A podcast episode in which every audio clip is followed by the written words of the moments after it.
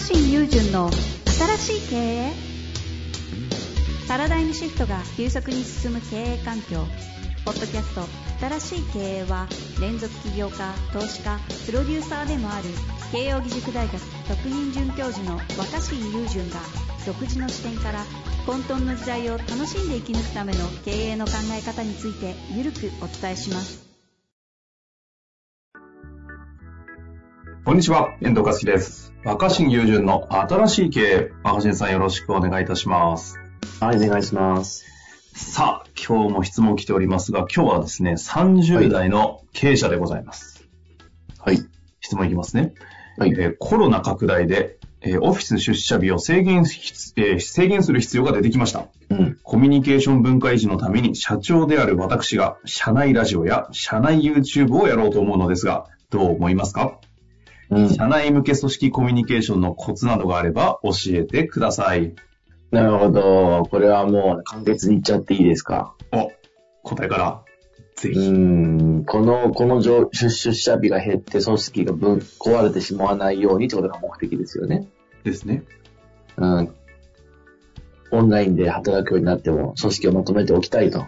ですね。うんそしたら。うん。そしたらそれは社内ラジオは社長じゃなくて社員がやった方がいいと思います。ほう。うん。以上です。え、ちょっとゆっくり聞いていきたいと思いますけど、なんか背景としてはでもね、なんか結構いろんな社長たち最近ノートをやったり、最近だと、うん何でしたっけ、スタンド FM とかで音声やったりとかって結構増えてるじゃないですか。当然ツイッターアカウントを持って発信したりとか。うん。なんかそういう社長たち増えてる中でもありますが、どうなんですか、その辺は？うん、やっぱ、その、ん何をもって人がその場にいる納得感を持てるかってことが大事だと思うんです、僕は。な納得で、いや、まあ、給料はまあ、変わらないわけだから、まあ、はいまず大事なのは、大事なのはみんな給料をもらってるっていう納得ね。あと、ちゃんと仕事ができてるって納得感。でもやっぱり僕、その失われてはいけない納得感っていうのは、うん。うん自分じゃなければいけないとか、自分がそこに参加しているっていう納得感が大事だと思うんですよ。はい。やっぱりオフィスには行って、あ、何々さんおはようございますって言われて自分のロッカーがあったり、自分のデスクがあったじゃないですか。はい。そこに自分が参加する、参加している場所があるとか、居場所がある。うんうん。この居場所がそこにあるってことが目で見えてたんだけど、オフィスがあった時は。うん。今オンラインになって、まあ見えにくくなったりもすると。ですねそこ、で、社長がいくら、皆さん、うちの会社はってメッセージを発しても、うん。その、従業員の居場所を感じさせてることにならないんですよ。どっちかっていうと、社長の居場所だよね。それなんか、確かにそうですね。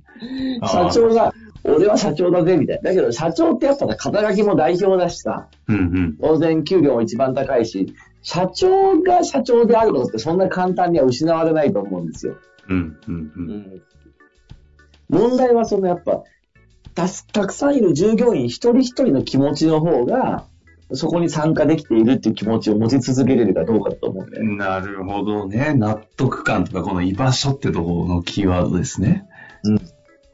そう。だから、あの、社長が良かったと思って、皆さん、ついてきてほしい。まあ、ついてきてほしいってメッセージも、大切ではあるんだけど、はいはい。でも、なんだろうね。先生についてきてね、先生についてきなさいって言われるのと、あの、何々くん、これやってみて、何々くん、これしたらいいんじゃない？何々くん、これすごいね、あ、これ上手だねって言ってやらせてあげるの、どっちの方がついてくるかっていうと、うん。当ついてきなさい。ね。後者うんつい、ついてきなさいっていうよりも、ついていきたくなることやってる時の方がついていくじゃないですか、はいはいはいはい。だからラジオやって、ついてきてくれってなんて、まあまあもちろんついてきてくれとは直接言わないと思うよ。会社の理念だったり、社長の思いを語るんだと思うけど、うんうん。よりも、やっぱその、自分たちも会社の一員なんだっていう実感が高まるような取り組みがいいと思ってて、はうんでもその社内ラジオも何も、全員が一日一本ずつ上げる必要はないから、い社員一人、えー平日一人一本としても月20回も合わせる20人できるじゃないですか。あ。うんうんうん。本数も増えるし、まあ一人でやるのが嫌なら3人ずつぐらいでもいいと思うけど、あの、僕大学の授業も授業時間の半分以上はもう発表時間なんですよ。へうんえ、生徒さんの。うんずっと発表しててみんな見てる、それ。だからやっぱり、その、参加してもらうってことが、組織、結果さ、組織の求心力になると思う。で、あ、うんうん。ラジオも絶対社員にやってもらった方がいい。これ、ちょっと具体的に行きたいんですけど、うん社内ラジオとかを、まあ、何でもいいとしてメディアは、うん。や社員さんにやっていくっていうところの感じ、かなり、うんまあ、なるほどなと。ただ、実際に社員たちにラジオとかするとかって、なんか、どう、どうやる何やるうん。とか、この辺は、なんか、どんなイメージなんですか？うん、だってこの目的は、みんなが参加する場を作ることだから、はいはいはい。社内ラジオは別に商品じゃないから、お客さんに見せる必要はないじゃん。なるほどね。確かに。うん、だってその社長が組織を一つにしたいとかって言って、なんか変な動画制作、あ、変なってですね、動画制作会社と組んだりして、はいはいへ変に過剰に凝った動画とか作ってきて、社長ラジオとか配信されて、社員、うお、最高ってなります？確かにね。そうそそんなコストかけれんだったら俺らにかけると思わない？確かに。その納得感高いわ。確かに。本当そううんですよね。だから別に社内ラジオって商品化するものじゃないんだから、うんうん。ククオリティの問題じゃないと思う。むしろ、むしろ内輪乗りなん、内輪ネタなんだから、そんななんか動画の品質が高い必要はなくて、かつ、社員たって何十人もいれば、みん、まあ、な10人、20人いれば、みんなでどんな風な動画にしようか、どんなラジオにしようかって話し合えるじゃないですか。うんうん。だからこの、社内ラジオがどんどん続けていく中で上達していくっていうプロセスにも価値があると思うんですよ。それも含めて委ねるっていうか、だって、まあ、社内ラジオをね、今から20年前の社会でやろうって言ってるわけじゃなくて、もう今だって、誰だって動画でも音声でも録音してすぐアップできる時代なわけだから、うん。それはめちゃくちゃ大変じゃないじゃないですか。やり方はさっき言ってたし、ラジオみたいなもんで、まあ、小学生でもできちゃうわけなんで、だから、なるほどね。目的社内ラ社内の居場所ですよね。そうそう、社内ラジオをよりおも面白く、レベル高いものにしていこうとすることも含めて委ねるっていうのがいいんではないかなと思いました。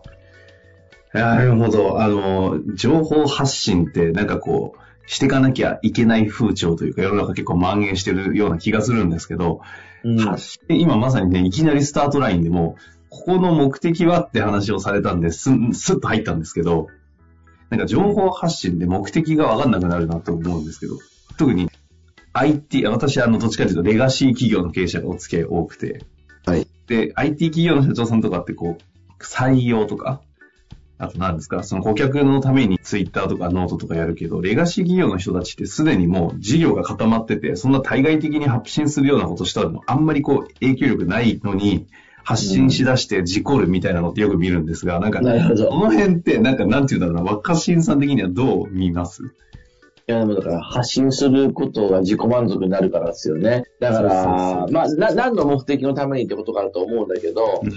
お客さんに対してのブランディングだったらそういうちゃんと視点でやるべきだし、うん。あの、なんで今の質問内容で言うと、やっぱりし組織をまとめていくっていうのは組織の求心力を保つためにってことじゃないですか。はいはいはい。うん、だから、その時に経営者は何をすべきかって、経営者は常に発信するばっかじゃないでしょうね。みんなが参加しやすいようにとか、みんなが発信しやすいようにしてあげるっていうのも、まあ、経営者の役割だと思うんえ、で。いやもう、あれですね。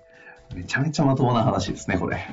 いや、ごめんなさい、まともな話。いや、これはもうその通りって感じのことを、わかりやすい切り口で教えていただいた気がしますが、まあなので、もう結論出ましたよね。もうボードから言っている通り、納得感、居場所を作るというのが社長の今回の目的なんじゃないですかとするならば、社員さんにやらせましょうと。